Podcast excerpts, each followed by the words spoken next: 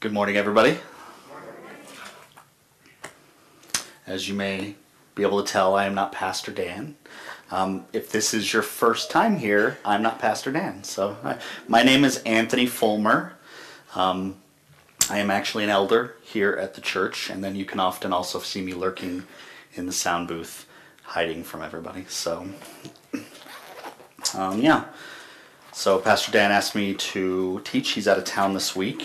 I was happy to do it, obviously, but last week we were treated to Awkward Allie, and this week we will be treated to Awkward Anthony, so hope you guys are buckled up and ready for that. Okay, perfect.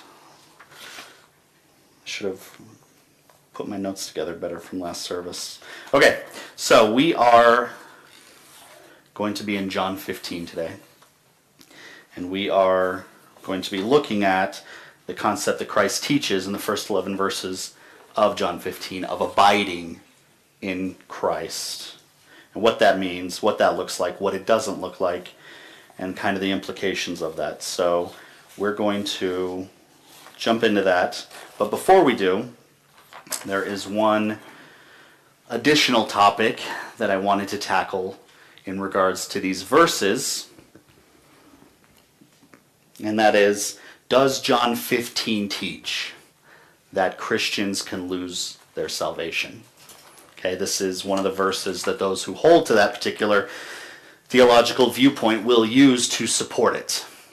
And so the first thing before we jump too deeply into it is I want to tackle that first. And I think a lot of the push for that interpretation comes from two words in verse 2. Where Jesus says, every branch in me that does not bear fruit, he takes away. And so the idea being, doesn't the fact that Jesus says that these branches are in him mean that the people he's talking about in these verses are believers? And I'm very confident in saying to you right now that the answer to that question is no, but I will make my case. So we'll study the context, we'll look at some verses. I will try not to spend too much time on it because I want to get to the actual text. But let us read this section together, and I will pray, and then we'll jump right into it. Okay, guys? All right. John 15, verses 1 through 11. I am the true vine, and my Father is the vine dresser. Every branch in me that does not bear fruit, he takes away. And every branch that does bear fruit, he prunes, that it may bear more fruit. You are already clean because of the word which I have spoken to you. Abide in me, and I in you.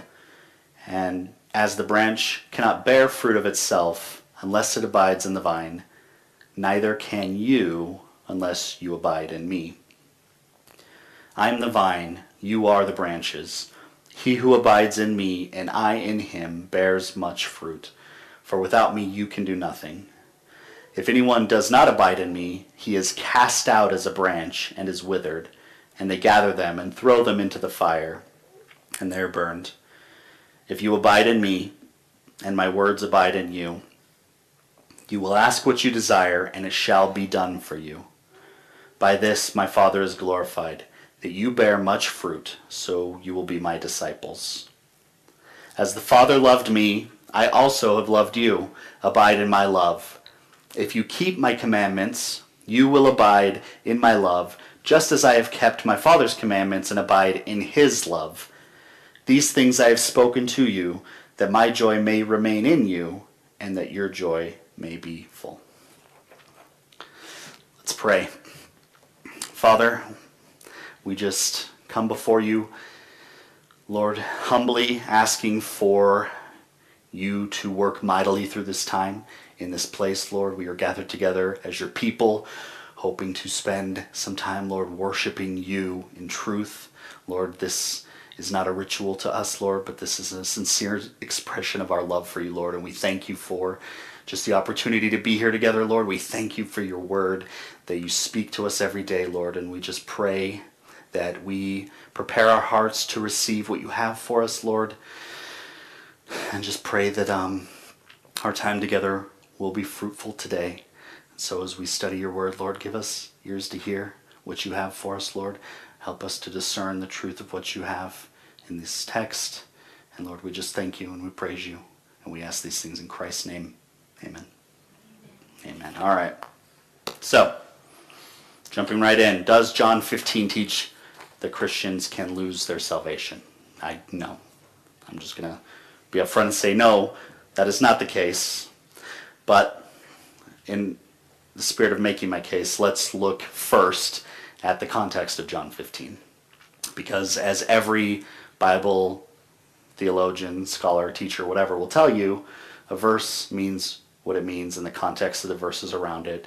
A chapter means what it means in the context of the chapters around it. And we can't divorce those things from one another when we're looking to understand something that may be worded in a way that makes us question, right?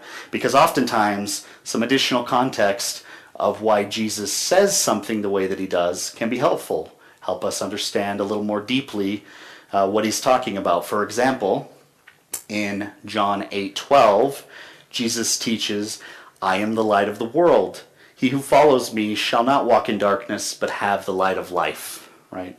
Very well-known verse. If you've been a Christian for a long time, I'm sure you've heard it. But that verse, that teaching, it's kind of helpful to understand some additional context of it. That when Jesus was teaching that, he was in the court of women in the temple. And in the court of women, there are these four enormous lamps, these candelabras, 75 feet high. And during the Feast of Tabernacles, there was a ritual in which the Jews would light those candelabras. It was called the illumination of the temple. So they would light these lamps, and it would send an enormous amount of light out from the temple into the entire city of Jerusalem every night during this festival. And the light itself was meant to represent the pillar of fire that the Israelites followed in the wilderness, with God actually leading them. So here Jesus is standing before these lamps. They obviously weren't lit at the time, but he's standing next to his lamps and he's giving this teaching, right? So that's interesting. This is obviously why he chose those words in that particular instance. So what is the context of chapter 15 then? Okay. So starting in chapter 13, we have the disciples meeting in the upper room. It is the night, the last night that he's going to be with his disciples. This is the night he is betrayed, captured, and then obviously he dies tomorrow. He's crucified tomorrow. So he's teaching his disciples the last things he's going to teach them before his crucifixion. But there's also another dynamic at play as well. There's something else on his mind. So let's look at chapter 13 to see what I'm talking about. So first, almost immediately in chapter 13, verse 2, it says, "And supper being ended, the devil having already put it into the heart of Judas Iscariot, Simon's son, to betray him." And then again it says in verse 10, "Jesus said to him, 'He who is bathed needs only to wash his feet, but is completely clean, and you are clean, but not all of you.' For he knew who would betray him, therefore he said, 'You are not all clean.'" And again in verse 21, "When Jesus had said these things, he was troubled in spirit and testified and said, 'Most assuredly, I say to you, one of you will betray me.'" And again, in verse 27, it says, "Now after the piece of bread that Jesus offered Judas, Satan entered him," speaking of Judas. "Then Jesus said to him, 'What you do, do quickly.'" Okay? And in chapter 14, they finish in the upper room. Now they're walking through the streets of Jerusalem at night on their way to the Garden of Gethsemane, where Jesus will pray and the disciples will nap. So this is the context into which we're looking in chapter 15. Jesus' death is not the thing he's focused on at this moment. That comes in the garden. Right now, he's focusing on the betrayal of Judas. That's what's in the front of his mind. So now with that in mind, let's go back to chapter 15 and look at verse 2 again. "Every branch in me that does not bear fruit, he takes away. And every branch that bears fruit, he prunes, that it may bear more fruit." So I think it is clear from the context of these verses that what Jesus has in mind here is he's referring to two kinds of branches. The branches of his true believers, true disciples, and the branches, Judas branches, right? Branches like Judas, who are in him superficially, right? Obviously, Judas was known as one of the 12. He has a huge, he spent a ton of time with Jesus. He spent a ton of time with all these guys. They've been together for years, ministering together. He's been there for the miracles, all that stuff. So he is in Christ in a superficial sense, in an outward sense to the world, but there is no inner life there. So, but we still have to contend with Jesus' words. So maybe the fact that it says in me, you still have that question. Does in Christ mean salvation the way that Jesus used it in this verse? Because when Paul says in me, in the New Testament books, that is absolutely the context of it. But in this case, that is not the way that Jesus means it, right? The Gospels are filled with stories of people who associated themselves with Jesus, but were not believers, right? Matthew 7 speaks very clearly of these people. Not everyone who says to me, Lord, Lord, shall enter the kingdom of heaven, but he who does the will of my Father in heaven.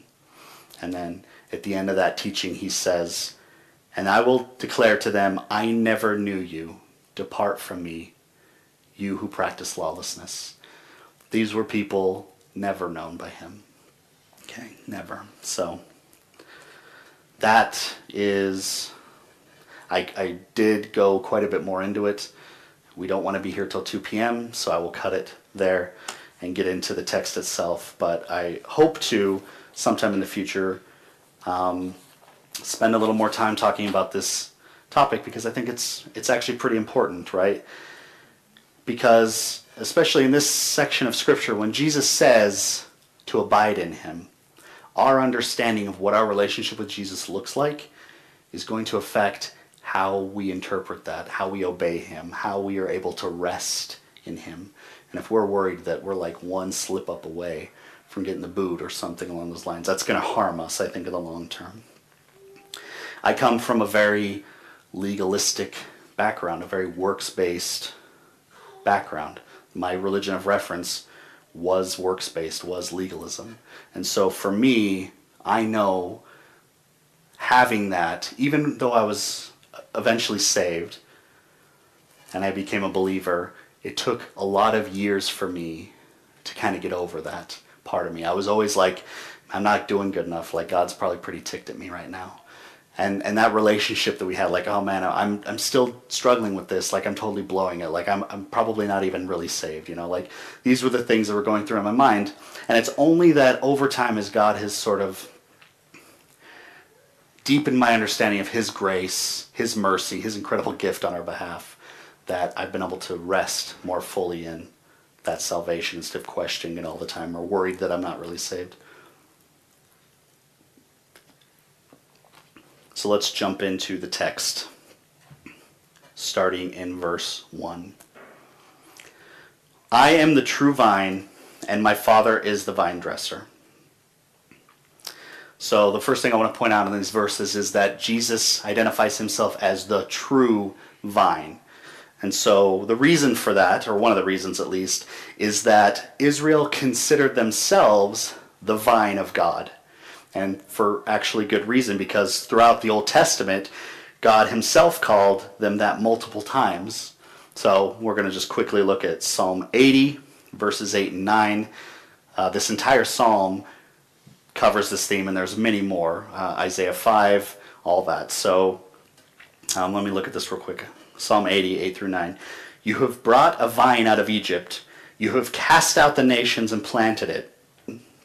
You prepared room for it and caused it to take deep root, and it filled the land. So the idea here, and the idea that Israel had about themselves, is that God is this root in the ground of goodness and blessing and everything.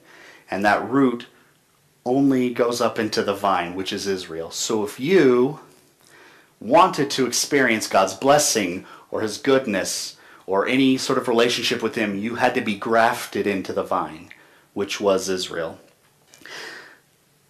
So this idea was so ingrained in Jewish culture that when Herod rebuilt the temple, this enormous temple, there was on the front of it this huge golden vine on there meant to represent Israel. But now we have Jesus here in this moment saying that he is the true vine. He is the true vine, not Israel, right? So this obviously becomes pretty important too as we move on into the church age. So verses 2 and 3. Every branch in me that does not bear fruit, he takes away. And every branch that bears fruit, he prunes, that it may bear more fruit. You are already clean because of the word that I have spoken to you. So in verse 1, right, Jesus says, I am the true vine, and my Father is the vine dresser, right? So you have these two characters, Christ the vine, the Father is the vine dresser. And now here in verse 2, we see God's role in this entire operation, right? God's doing two things. Basically, his job in this analogy is to, as the vine dresser, is to maintain the health of the vines, right? First, he takes those vines that are bearing no fruit and then are simply sucking up energy and nutrients from the fruitful branches, and he gets rid of them. Next, he takes the branches that are fruitful and he directs their productivity by pruning them so that they may bear more fruit, right? Anyone, I don't know if anybody gardens in here, but if you do garden, this is something that we actually, all of us, have to do to maintain a healthy garden. So this is a pretty clear picture.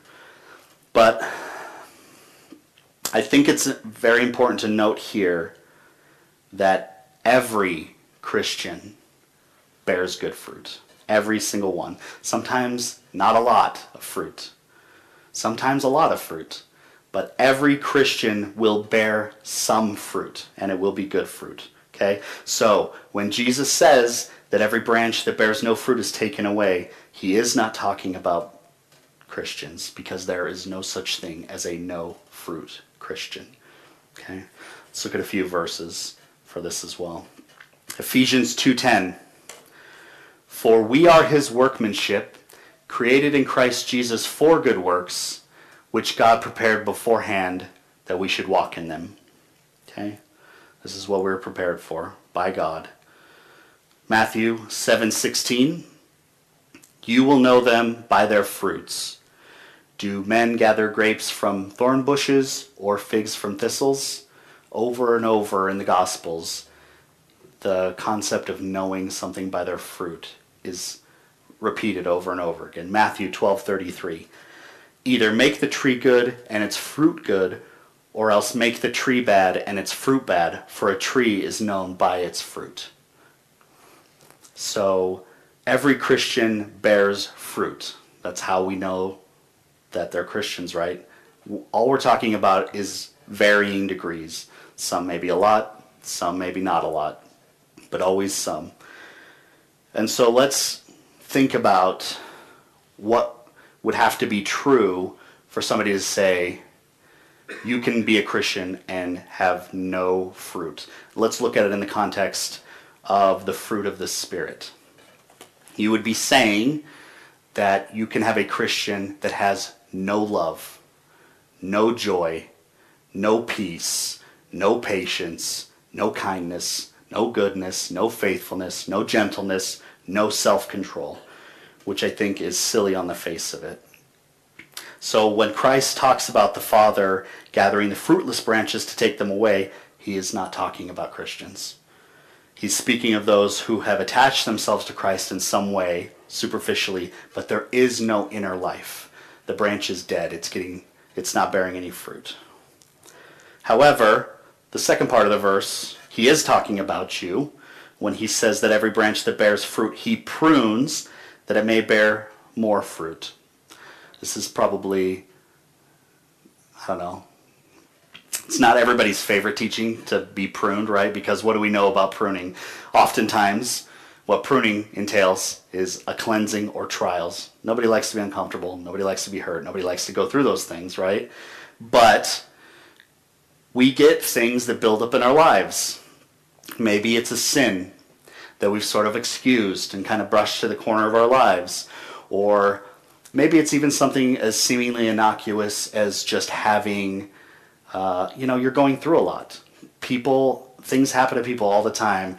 You know, their AC blows in their car. They got to pay $5,000 because their engine failed. Or they just got a terrible health diagnosis. Or somebody they love passed away or is really sick, right? There's things that happen in our lives that crop up, divert our attention away from God, steal our joy, and make us live in a way that we stop bearing fruit, or our fruit is not, we're not being as fruitful as we could be.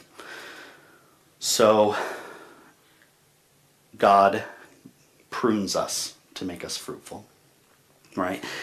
One of the first things that when I was a new Christian, one of the first verses I really grabbed a hold of was James chapter 1. Consider it pure joy, my brothers, when you face trials of many kinds, for it is by the testing of your faith that you develop perseverance. And that seems so counterintuitive to me, because who in the world should be happy when they're going through bad things, right? When they're being persecuted, or whether somebody hates them for something that they've said or something they've done in the name of Christ, right? But God uses these things to really just kick the junk out of our lives. Help us focus on those things that are truly important in an eternal sense, and we benefit all the more for it. So, in verse 3 here, Jesus says, "You are already clean because of the word which I have spoken to you." So it is the word primarily that makes us grow. Okay? This is literally God's word to us that he wrote for us. This is the main way in which he communicates with us. And so it's obvious that it's going to take a central role in us growing in our lives as Christians. Consider all the hard teachings that surprised the disciples when Jesus gave them. For example, forgive your brother 70 times, 7 times. And they were like, wait, I was prepared to do 7. 70 times 7 seems way too much. Or in John 6, when Jesus said, unless you eat of my flesh and drink of my blood, you can have no part in me. And what did it say? Many disciples left that day and followed him no more. So God's word is really a refining fire for us, one way or the other. Either proves that our faith is genuine, or it proves that it's not, one way or the other.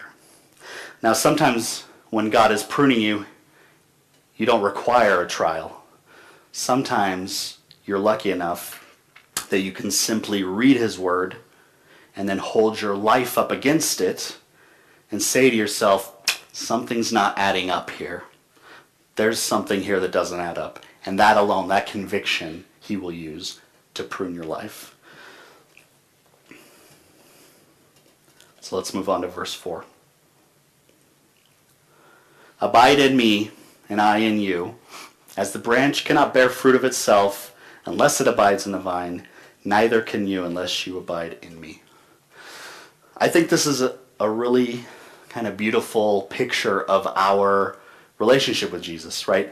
God gives a lot of analogies discussing our relationship with him, right? For example, God is called the shepherd, and we are called the sheep, right? And that gives us a slice of the picture of our relationship. And it's actually a pretty nice image of him, right? As a protector, right? He protects and keeps the sheep safe. If any of us wander off, he comes and he gets us and he brings us back to the fold. It's very nice. But while the shepherd probably feels some fondness for the sheep, that relationship is a little impersonal. I think we'd all agree. And so, again, in Ephesians 2, we have another illustration discussing our relationship with God, and that is we are called members of God's family.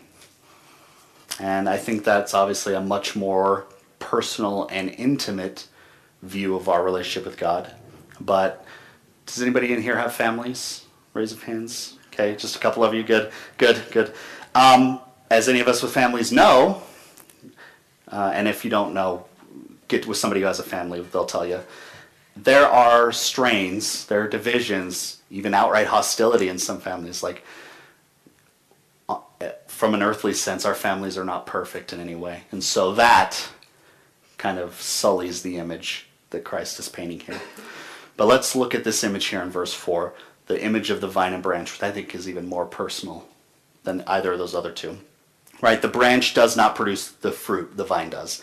All the branch does is bear it, which means if the vine's dead, the branch cannot continue to produce fruit. Everything the branch gets that it needs to survive, it gets from the vine. Think about how of intimate of a description that is. And also notice that Christ says, essentially, this is a two-way street. We abide in him. He abides in us. It flows both ways. Now, part of the reason, obviously, other than just this nice, intimate description, part of the reason he chose this particular illustration is because what's about to happen to him. He's had an extraordinarily close, intimate relationship with these disciples for all these years, and he knows he's being betrayed right now, and he knows he'll be dead tomorrow. So he's trying to help prepare these men for this breaking of this physical connection with him, letting them know that even though he's no longer going to be physically with them, their relationship is going to continue to be intimate and close. Okay, so let's kind of discuss, what does it mean to abide in Christ, right? You know, I've had an image of it sort of being like you're sitting in your backyard with one of those tanning mirrors, and it's like blasting you in the face until you're baked like a cookie. So like that's like an image that I had of it. But in its most basic, abide means to remain with him. That's literally what abide means, is to remain. It means to trust in and receive all that God has for us in Christ. Okay? It is to rest in him, to have fellowship with him, and to share in his life, share in his joy, and share in his love. These are the things that God is calling us to, right? So let's look at a couple of verses that sort of add dimensions to this idea. 1 John 6:35. And Jesus said to them, I am the bread of life. He who comes to me shall never hunger, and he who believes in me shall never thirst. Now obviously, if you've been a Christian for more than one meal, you understand that the hunger and thirst he's speaking of here is not physical, right? He's talking about a spiritual hunger and a spiritual thirst. But let's dive a little deeper into what that means, right? Every one of us is here because on some level, at some point in our life, we examined it and we said, there has to be something more than what we're experiencing on this very earthly material level. There has to be something greater than this.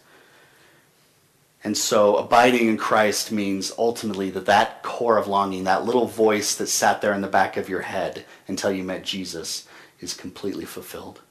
There's no more wondering, how do I fit into this world? What am I even here for? All of that Christ takes. And the answer is found in him and him alone. So that is a portion of it. We're going to look at the rest of these verses and add to that understanding. What does it mean to abide in Christ? Because he says abide 10 times in these verses. So we're going to continue looking through it. So verse 5. I am the vine, you are the branches. He who abides in me and I in him bears much fruit. For without me you can do nothing. So he's basically reiterating what he's already said. He reiterates that he's the vine. When you see something repeated over and over in the Bible, it's probably because it needed to be, right? God doesn't waste words that he doesn't need to. So the disciples, all being Jews, were very used to thinking of Israel as the vine from where God's blessings flowed. And he's trying to teach them that it's actually their connection to him that brings them into relationship with God, not Israel. This is going to obviously become a lot more critical for them to understand after he's dead, once the church age has come and the Gentiles start to become believers. We studied Galatians not too long ago, and what was the huge problem happening in Galatians with the Galatian church. The Gentiles were being saved, and then these Judaizers showed up and were like, guys, this is pretty cool that you're like all about Jesus and stuff, but Jesus was a Jewish Messiah, so if you're going to want to come into this relationship with God, Jesus is cool and all, but you need to become a Jew first. And then you can have access to our Messiah, then you can have access to our God. So that was literally the problem that they were having 20, 30 years later in the church after it started. So based on this, the second thing I want to point out is that based on this, again, our fruitfulness is completely dependent upon Christ. Apart from abiding in him, we can do nothing that's going to be eternally valuable. Okay?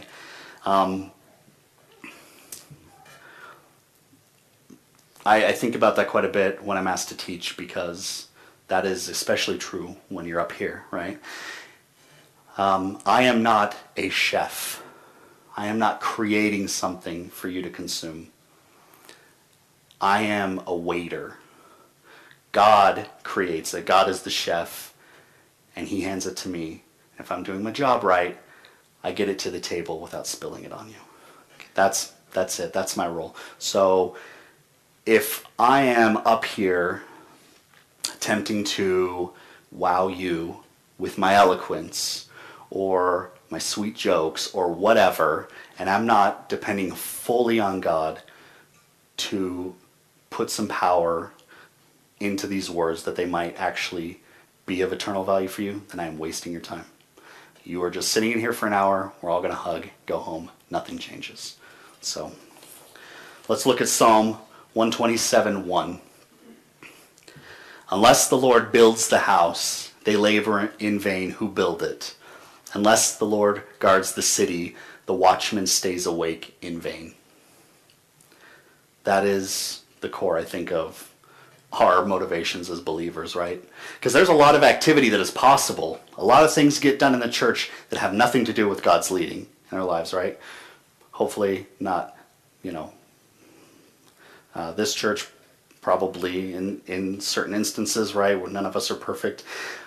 But a lot of activities is possible apart from God, but nothing of value will come from any of that apart from it being driven by him, which is why we're so careful to always look for his leading when we do things.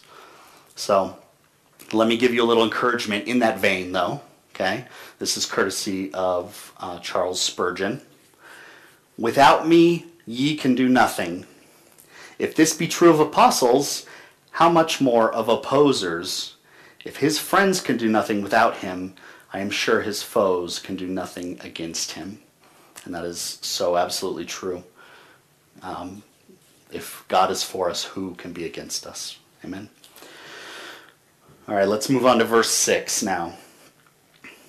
If anyone does not abide in me, he is cast out as a branch and is withered, and they gather them and throw them into the fire, and they are burned. So there is some question in verse 2 when it says that the vine dresser takes away the branches. There's some question about how that word should be translated.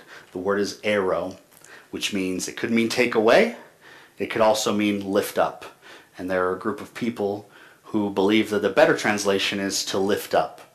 The idea being that God is the vine dresser, sees this unfruitful branch, and he lifts it up to try to bring it closer to the sun and help it have the best chance as possible of being fruitful.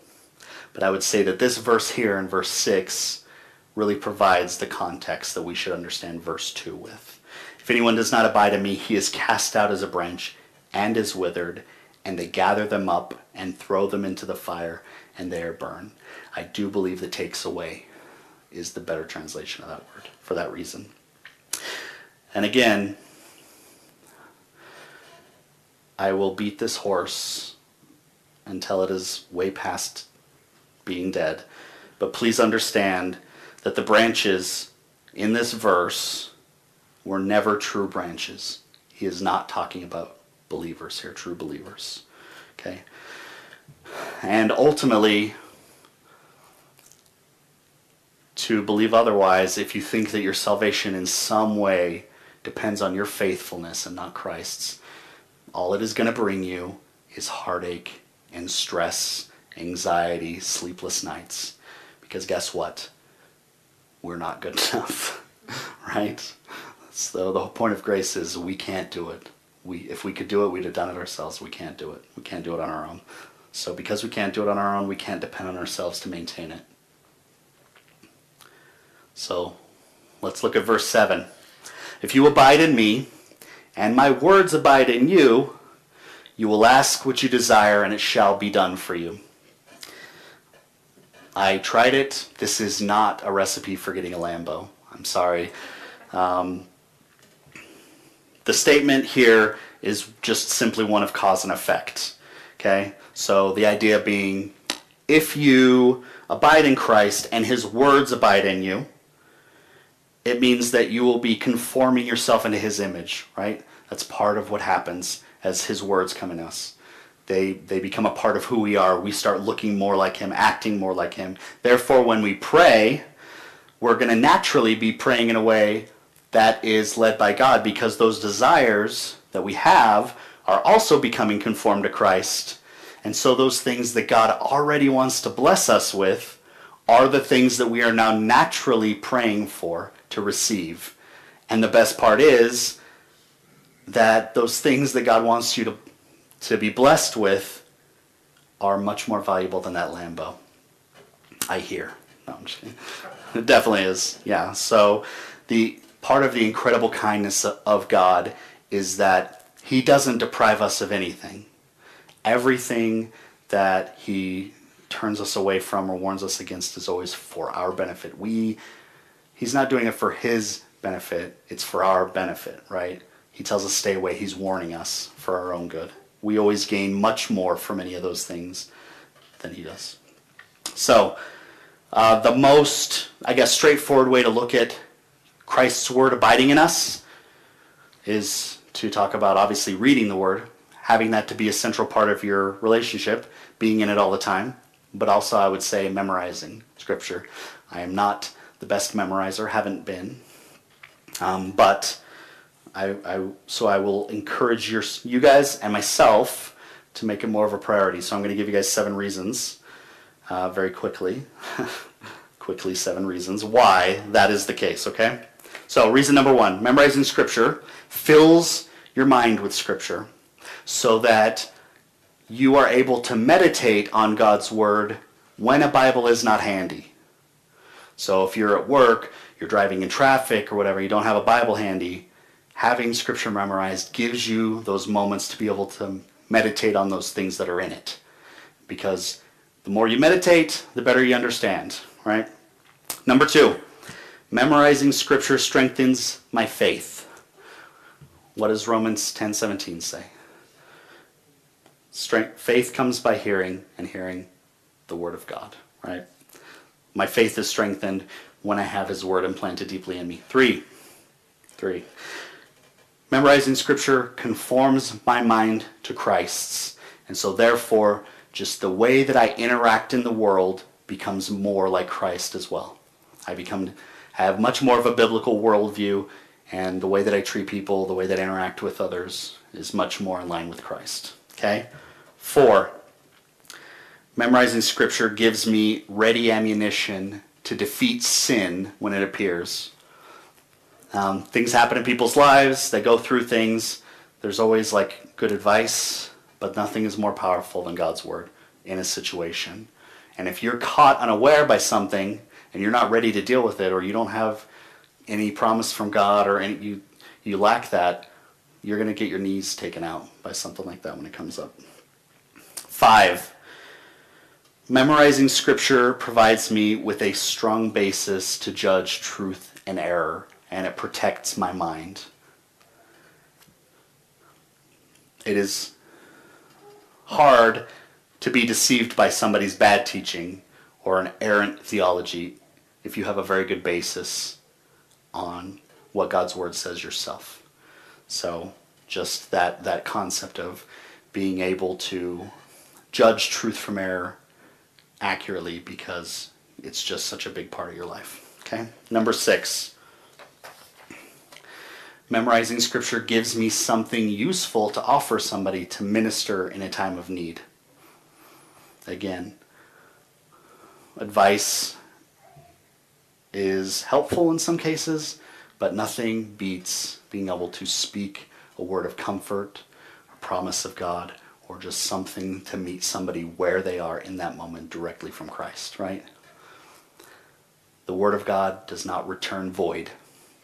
Every time we use it properly, God blesses it with His strength. And that's going to mean a whole lot more to somebody in a tough situation than even the best advice you could give them outside of it. And then lastly, number 7, memorizing Scripture helps me commune with God, right? This is God's Word. He wrote it for us to be able to have this relationship with Him. This is the primary way in which He speaks to us. So we have to have a good basis for Him to actually talk. If we don't have any words of Christ in here, how is He going to talk to us, right? He very rarely sends an angel to do the work for Him. So we can't count on that in our lives. So, but I will also, just so we don't go too far down on this side of things, Christ's word abiding in us does not just mean to memorize Scripture at all. Because as we see many times throughout the Gospels, the Jews knew an immense amount of Old Testament Scripture, and they quoted it quite often. And yet, what did Jesus say about them? John 5:38, He says, "But you do not have His word abiding in you, because whom He sent, Him you do not believe." So Christ said, hey, listen, knowing all the Scripture, memorizing all the Scripture in the world is not going to help you if you miss the point of it, right? If it's not in you, and there's an inner life there. So let's move on to verse 8. "By this my Father is glorified, that you bear much fruit, so you will be my disciples." So I love this. This is like a perspective verse, right? Because we're talking about abiding in Christ. What does that mean? Our relationship with Him and everything like that. With the fruit that we're bearing because of it and everything like that. And then Jesus brings it back around to the main point. By this my Father is glorified, that you bear much fruit. As much as bearing fruit benefits us, as much as it benefits your brothers and sisters who you use that fruit to bless in a church body, ultimately, the best part of being fruitful is that we glorify God. These things ultimately are not about us. They're about bringing glory to God. We honor God in that His work in our lives as the vine dresser causes us to bear fruit, which has an outward expression that causes people to see that and go, wow, their God is great. Look at that. That's amazing. These people are awesome, because of the work that their God does in their lives. Now, a lot of times this work is most easily seen by people who are became believers as adults, right? Because it's like, I was a terrible scumbag and then Jesus saved me and now I'm not, right? I didn't become a Christian until I was 20. Well, 19 really. But I would go talk to people that I went to high school with and they're like, I was a terrible person in high school, right? I was, not kind, very selfish, self-centered, just treated people like garbage, whatever. But, it's actually really interesting to have these conversations with people now that I've been a believer for a while, right? Meeting people that I used to know in high school. Now, some of them obviously just chalk it up to maturity, which some of it definitely would have been, regardless of me being a Christian, but, I do think that is the best way to see the before and after picture is you've had time to be just a real dirtbag. God saves you. And you're like, okay, all right, here we go. So, so in this verse, okay, the fruit being talked about in verse 8, there's two main kinds. One is the fruit of attitude, right? The fruit of the Spirit, for example, as I mentioned, love, joy, peace, patience, kindness, goodness, gentleness, faithfulness, self-control. These are all things that deal with the inner life that a believer has. And because these things exist inside of believers, the natural output is action, fruitful action that follows along from the inner attitude that we have. Notice that the fruit of the Spirit is not helping an old lady haul in their groceries, or mowing your neighbor's lawn, or donating money at a charity event. The Spirit is primarily concerned with our inner life, right? Because the inner life is what determines ultimately the outward expression, right? What does the Bible say? Out of the abundance of the heart, the mouth speaks, right? That's one way in which that's true, but obviously we know that it follows in every other arena of life as well. And one thing that kind of struck me as I'm going through these verses is just, it's incredibly kind of God. It's really a sign of how amazing his love for us is and his grace for us, that these things which glorify him are also the things which benefit us the most, right? That's a pretty amazing thing about God, the way that he always works things out to our maximum benefit and his glory. It's so incredible. All right, verses 9 and 10. As the Father loved me, I also have loved you. Abide in my love. If you keep my commandments, you will abide in my love, just as I have kept my Father's commandments and abide in his love. Right? So in here, Christ is just reiterating essentially the truth that he gave in verse 2. He's saying essentially the same thing to us as he did there. And he also offers himself up as our example, right? Just as I have kept my Father's commands, right? If you keep my Father's commands, you will abide in my love. And then lastly, one of the things that I love about this, you can always tell that it was the same person who wrote 1 John as this gospel, because these two verses especially obviously had a huge impact on John, because so much of 1 John follows the same concept, the same format here. And so let's quickly look at verse 11, our final verse today. These things I have spoken to you, that my joy may remain in you, and that your joy may be full. Again, just I don't know, man, guys, like, it's pretty baffling to think about just how kind God is on our behalf. Christ is asking us to abide in him because of all the amazing benefits that it provides us personally, that it is the best way to glorify the Lord. And then here he says, he finishes out this section by saying, these things I've spoken to you, that my joy may be in you and that your joy may be full.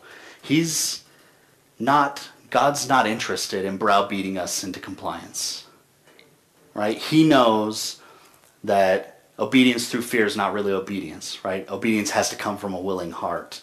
And so God's not also primarily interested in our outward actions, but our hearts, because he knows that's where everything ultimately comes from.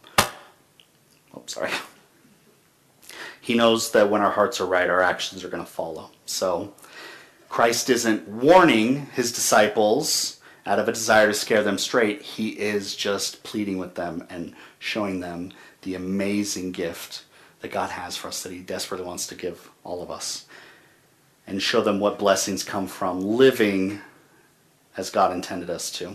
So Greg, you want to come on up? We'll close our time together. Just one last little piece about this verse that I love, that I wanted to point out to you, is that the word full here, the last word, that your joy may be full, the word also means complete, right?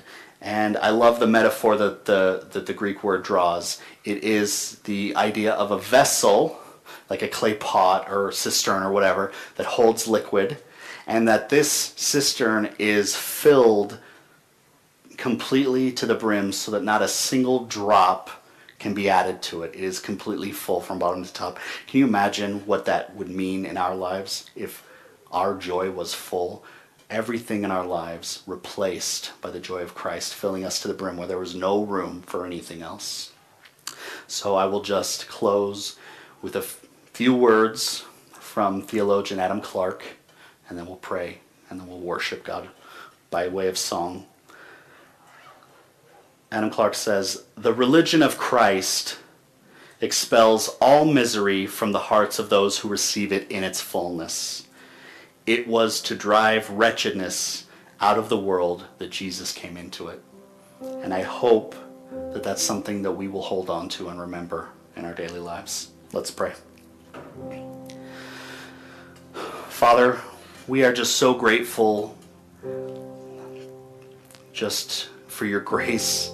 What an amazing work you've done in each of our lives, Lord, that you would condescend to saving us, Lord, that though we are sinners, Lord, we are sinful men and women, you choose to make your residence in us, Lord, and we just thank you for what an incredible promise that is, what an incredible amount of meaning that is, Lord, and so